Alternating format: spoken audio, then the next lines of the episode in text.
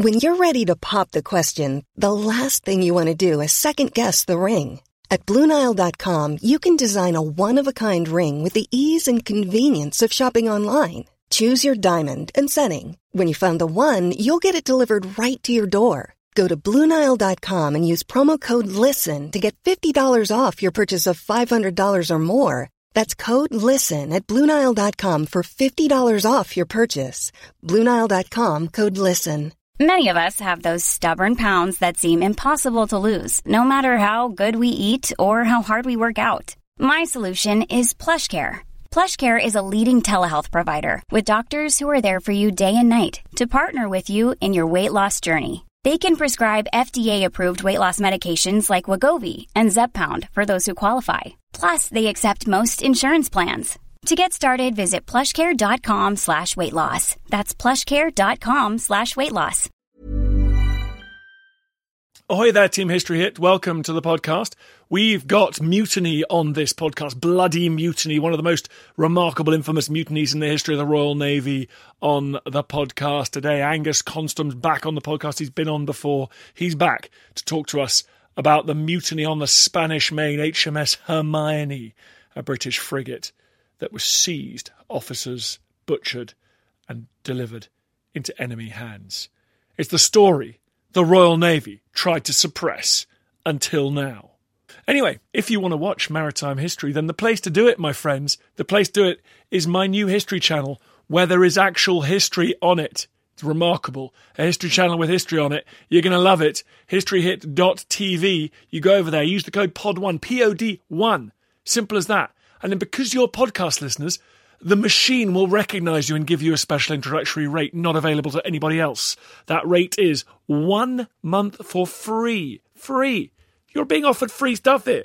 And your second month is one pound, euro, or dollar for that second month. So you get two months of it. Takes you through till Christmas with basically next to nothing paid. Almost free for the world's best history channel. Check it out.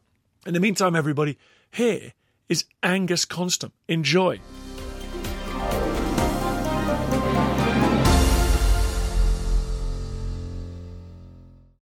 Angus, thank you very much for coming back on the podcast.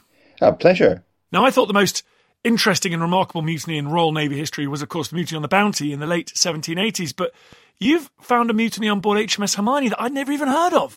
But it actually it holds many records, if, if it's all right to put it like that. Well, it does. It didn't get covered by Hollywood like the Mutiny of the Bounty, but it was much more horrific. It was the bloodiest mutiny in the Royal Navy's history. So that's certainly something for the record books. But it also was one which triggered a number of pretty major incidents, including a, a manhunt that lasted for a decade, but also an international incident with the Americans that could well have led to the War of 1812. And then it had a very interesting bit of daring do when the, the ship that mutinied was eventually recaptured from the Spanish.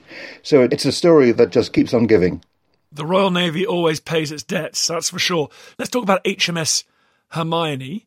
She was a fairly small frigate. Yes, the Hermione was a 32 gun frigate. She was launched in 1782 and commissioned the year later, but that was just after the American War of Independence, so the need for ships had diminished. She was ordered during the war, and they basically just mothballed her until she was needed. So it was only when Britain was involved in the next war with the French Revolutionary War in 1793 and the execution of the French king that she was taken out of mothballs, refitted, recrewed, and sent off to war.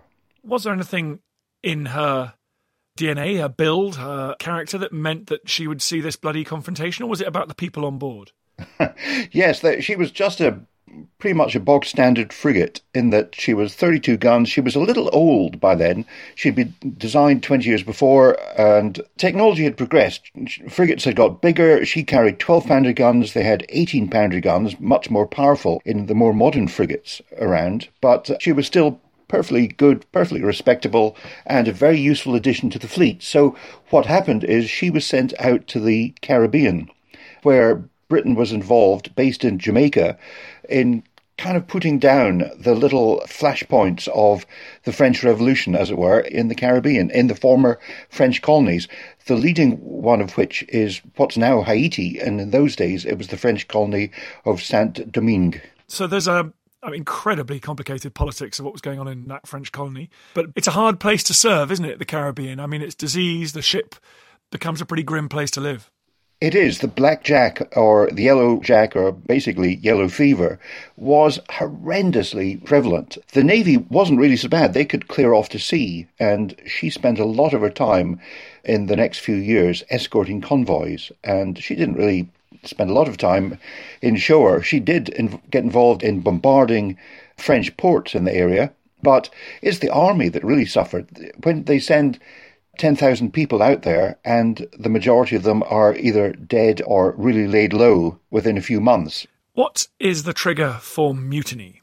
Well, in the case of the Hermione, it was essentially her captain. She had a fairly benevolent captain when she first sailed to the Caribbean, but he died, not unsurprisingly, of the yellow fever, Captain Hills, in September 1794. And he was replaced by another guy, Captain Wilkinson, who was known as a bit of a flogging captain. He established the ship as a very tough run outfit. And he had, the, the Hermione had a crew of about 220 men and about seven or eight commissioned officers. And of course, there's the background of this yellow fever and boredom. Boredom sets in, drunkenness sets in. And I've looked at the lists of what was going on under him and then under the new captain, which is the one we're going to mention in a second. And a lot of them are things for like insubordination and drunkenness and fighting, all the kind of little seeds of bad discipline that start creeping in. Now, there was a problem with another captain uh, commanding another frigate out there called the Success. Her captain was a young chap in his mid 20s called Captain Hugh Pigot.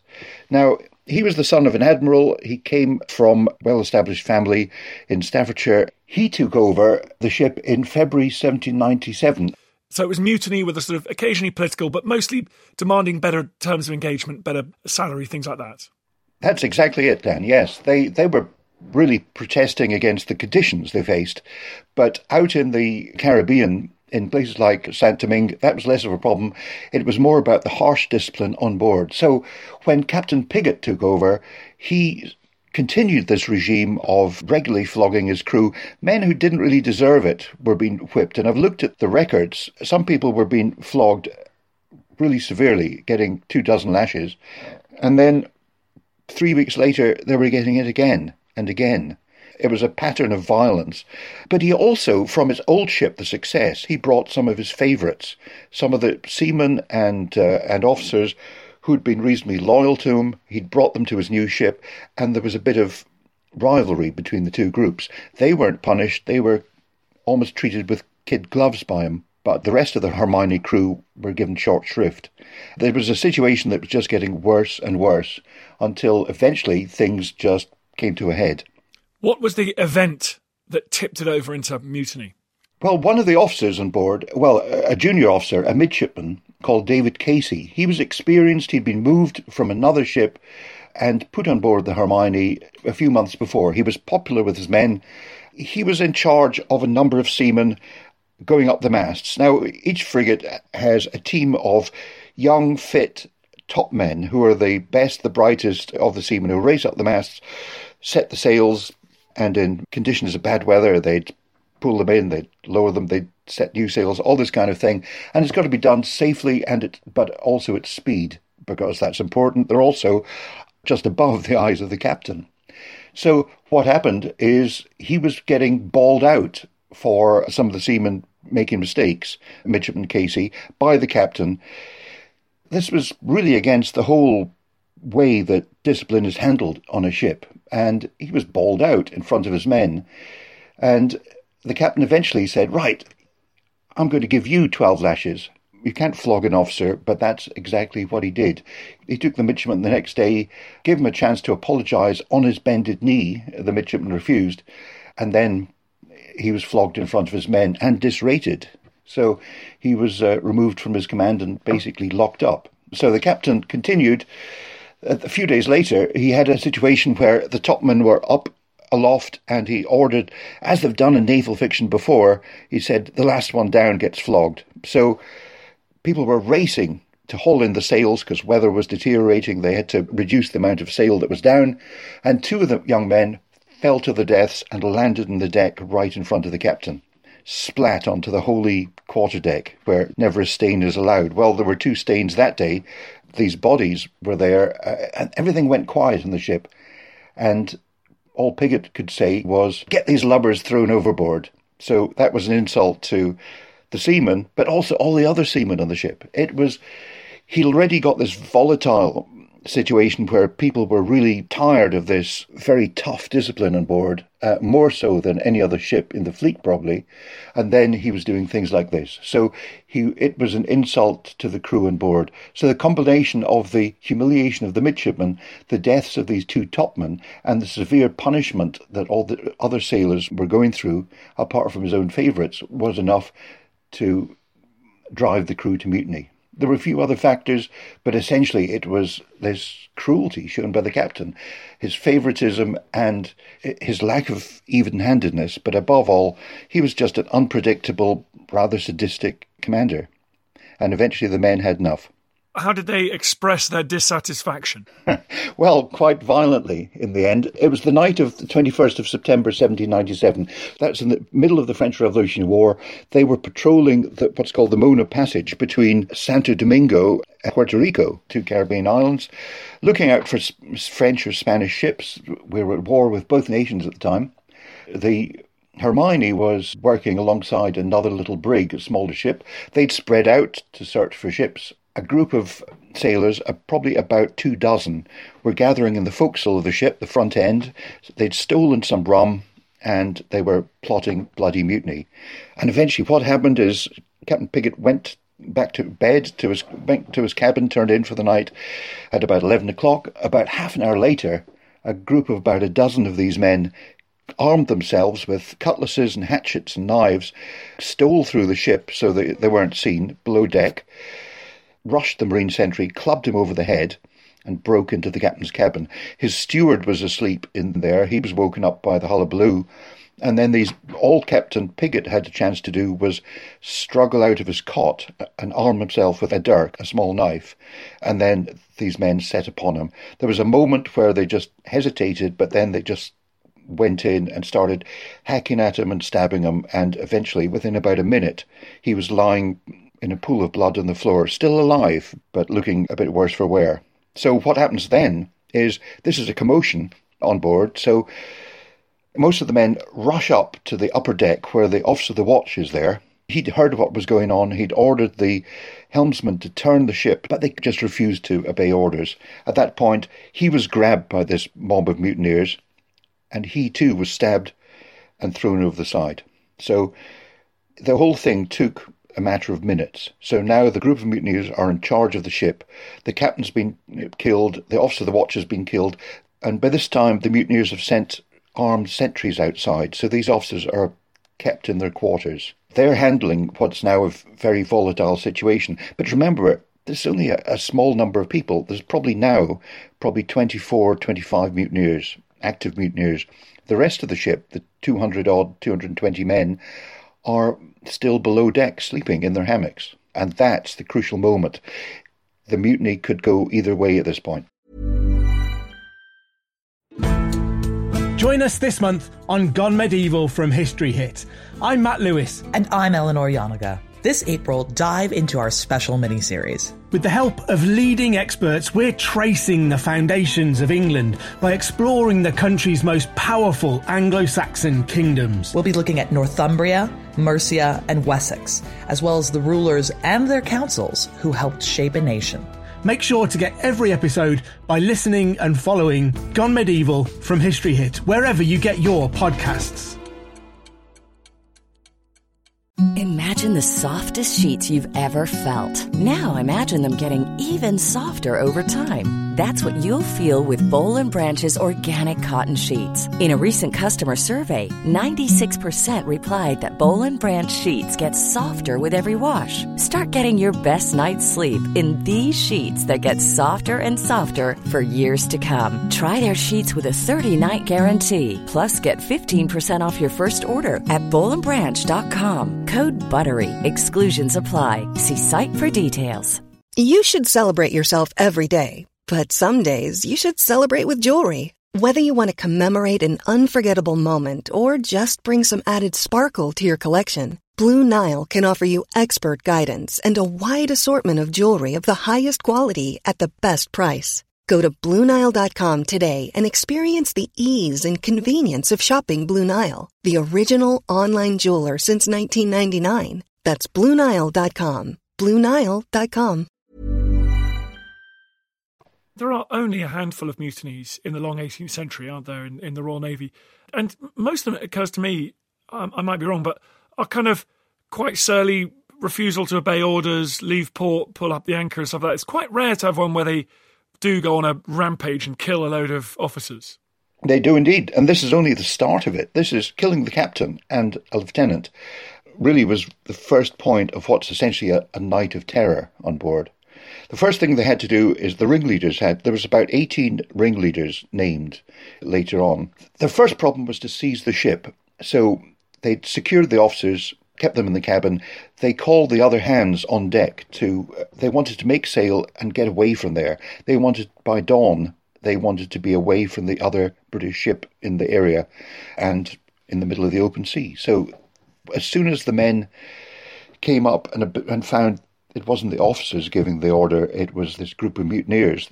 They were faced with this dilemma. If they'd agreed to do their bidding, they'd have to go along with it. They were part of the mutiny. But the other option was to refuse. In the end, they went up the masts and did what they were told. They'd been trained to do that and almost unthinking. But once they'd taken part in it, they were just as guilty of mutiny as the ringleaders. And so what do they do? They throw the ship into enemy hands, which often happens in mutinies. Yes, well, so you've got the ship. That night, it gets worse. They go down to the, the mutineers. There's now a whole gaggle of them, and they've broken into the spirit locker. They're all getting drunk. There's rum, f- and, and the captain's wine stocks are flowing like water. A number break into the wardroom, and one by one, they get officers that they don't like and drag them out on deck stab them and throw them over the side. And it's not just the officers, it's also the warrant officers or petty officers who get attacked. The captain had a very unpopular first lieutenant taken from his other ship, the Success. He went, he was killed. So was the second lieutenant. The third lieutenant was the guy on watch. He'd already met his match. So that's three naval lieutenants. There was a lieutenant of marines who was actually dying of yellow fever in his cot watched by his sergeant. He was dragged out. They found a very unpopular midshipman hiding under the cot. He was dragged out and stabbed. So too was the boatswain, so too was the gunner, and some of the other non commissioned officers in the ship, along with the surgeon who'd actually been patching up some of the stab wounds from before. Some of the officers had been uh, attacked and then let go, but he was just dragged out. So was the purser. But then they remembered the captain. The captain was still injured in his cabin when they'd last seen him. So they raced back in there, finished him off, and threw his body out of the big stern windows of the ship. By the end of this night of mayhem, the captain and ten of his officers had been killed. So that's what makes it the bloodiest mutiny in the whole history of the Navy. All that was left from the wardroom was the sailing master, who was the old salty professional who's in charge of navigation, and also a midshipman, the very midshipman, Casey, who was the one who was flogged by his captain just a week before. So they were spared. The mutineers then decided to sail the ship south across the Caribbean to the Spanish main, to the mainland of South America, and Caracas is the provincial capital of what's now Venezuela, and La Guaira is the port serving it. So they sailed it into La Guaira. And so this frigate eventually appears, and the mutineers on board say to the Spanish, Can we surrender to you, please? And that's exactly what they did. They handed over the frigate to the Spanish. The Spanish were delighted. They didn't really like mutineers. They, but in the name of the of His Most Catholic Majesty, a frigate is a frigate. So they pardoned the mutineers and said, "Thank you very very much, and uh, we'll have the ship." Just briefly tell me why the man had had international repercussions. Right, a lot of these sailors changed the names and a few remained in Spanish colonies, but a lot headed onto other ships. There were ones on Danish ships and captured on French ships. Some were serving in French privateers.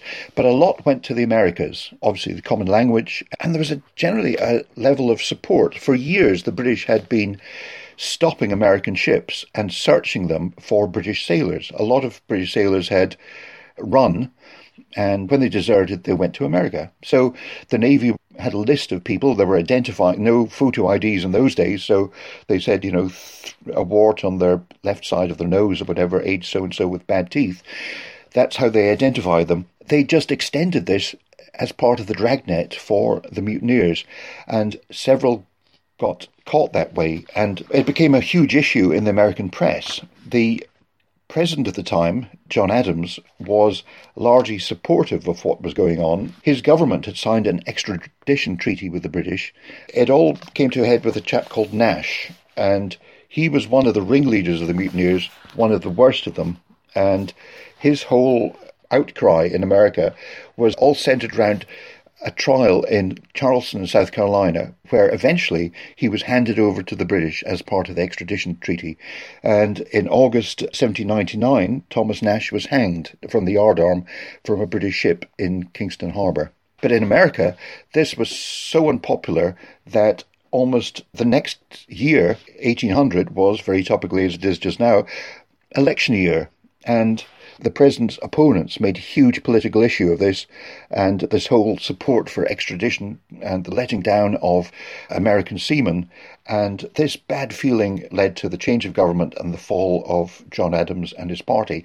The government that did landed up essentially on a course which set them straight towards, in 1812, a war with Britain on this very same issue.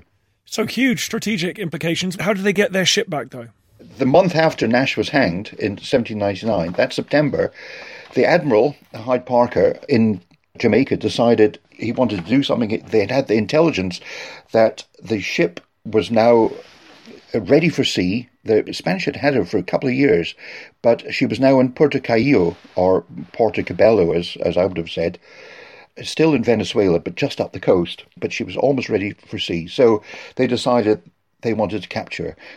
The Spanish had probably 400 men on this ship now, but she was at anchor under the guns of a fortress in the harbour. The harbour was a fairly open one to the north. There was a small inlet guarded by this fort, and the frigate was anchored right in front of her. Guard boats were protecting her from attack, and of course, as soon as a signal went up, the gunners in the fortress would join in. But what happened is that night, Hamilton led an attack with six of the ship's boats and a hundred men, so heavily outnumbered, but they crept into the harbour. They got into an encounter with one of the guard boats, which fired a gun, which warned the Hermione. She was now, by the way, called the Santa Cecilia, and under the Spanish flag. The Spanish crew thought they were being attacked, so they started blazing away with their full broadside, and under the cover of that, Hamilton launched his attack. His men came in dribs and drabs. He was first on board with only a handful of men. Uh, you had something like 24 men in his boat. They got onto the deck of the ship and were surprised to see only a small knot of Spaniards on board. Everyone else was down below firing the guns. So they were able to secure the ship. More British sailors arrived. They ran up the masts and started lowering the sails. At that point, the Spanish realized what was happening, but the British threw down grenades down the hatches and then stormed down the ladder. The, the Marines had joined the attack now, the British Marines. So you have sailors and Marines going down, wading into this pile of Spanish uh, seamen who are crammed into the gun deck now, and this horrendous fight starts in this dark, confined space. But essentially, the British have the weapons, the Spanish were, for the most part, unarmed, apart from their gun tools and the odd dagger.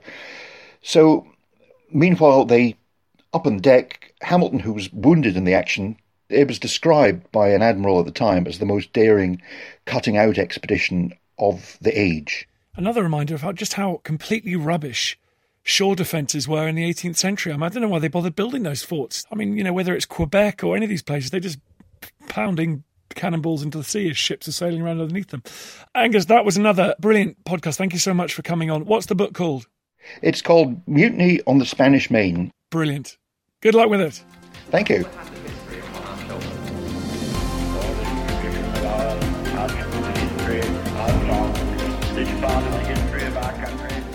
Hope you enjoyed the podcast. Just before you go, bit of a favour to ask. I totally understand if you don't want to become a subscriber or pay me any cash money. Makes sense. But if you could just do me a favour, it's for free. Go to iTunes or wherever you get your podcast. If you give it a five star rating and give it an absolutely glowing review, purge yourself, give it a glowing review. I'd really appreciate that. It's tough world out there, law of the jungle out there, and I need all the fire support I can get. So that will boost it up the charts. It's so tiresome. But if you could do it, I'd be very, very grateful. Thank you. Thank you for listening to this episode of Dan Snow's History Hit. Please follow this show wherever you get your podcasts. It really helps us and you'll be doing us a big favour. Don't forget you can also listen to all of these podcasts ad-free and watch hundreds of TV documentaries when you subscribe at historyhit.com slash subscribe. As a special gift, you can also get your first three months for just one pound a month when you use code Dan Snow at checkout.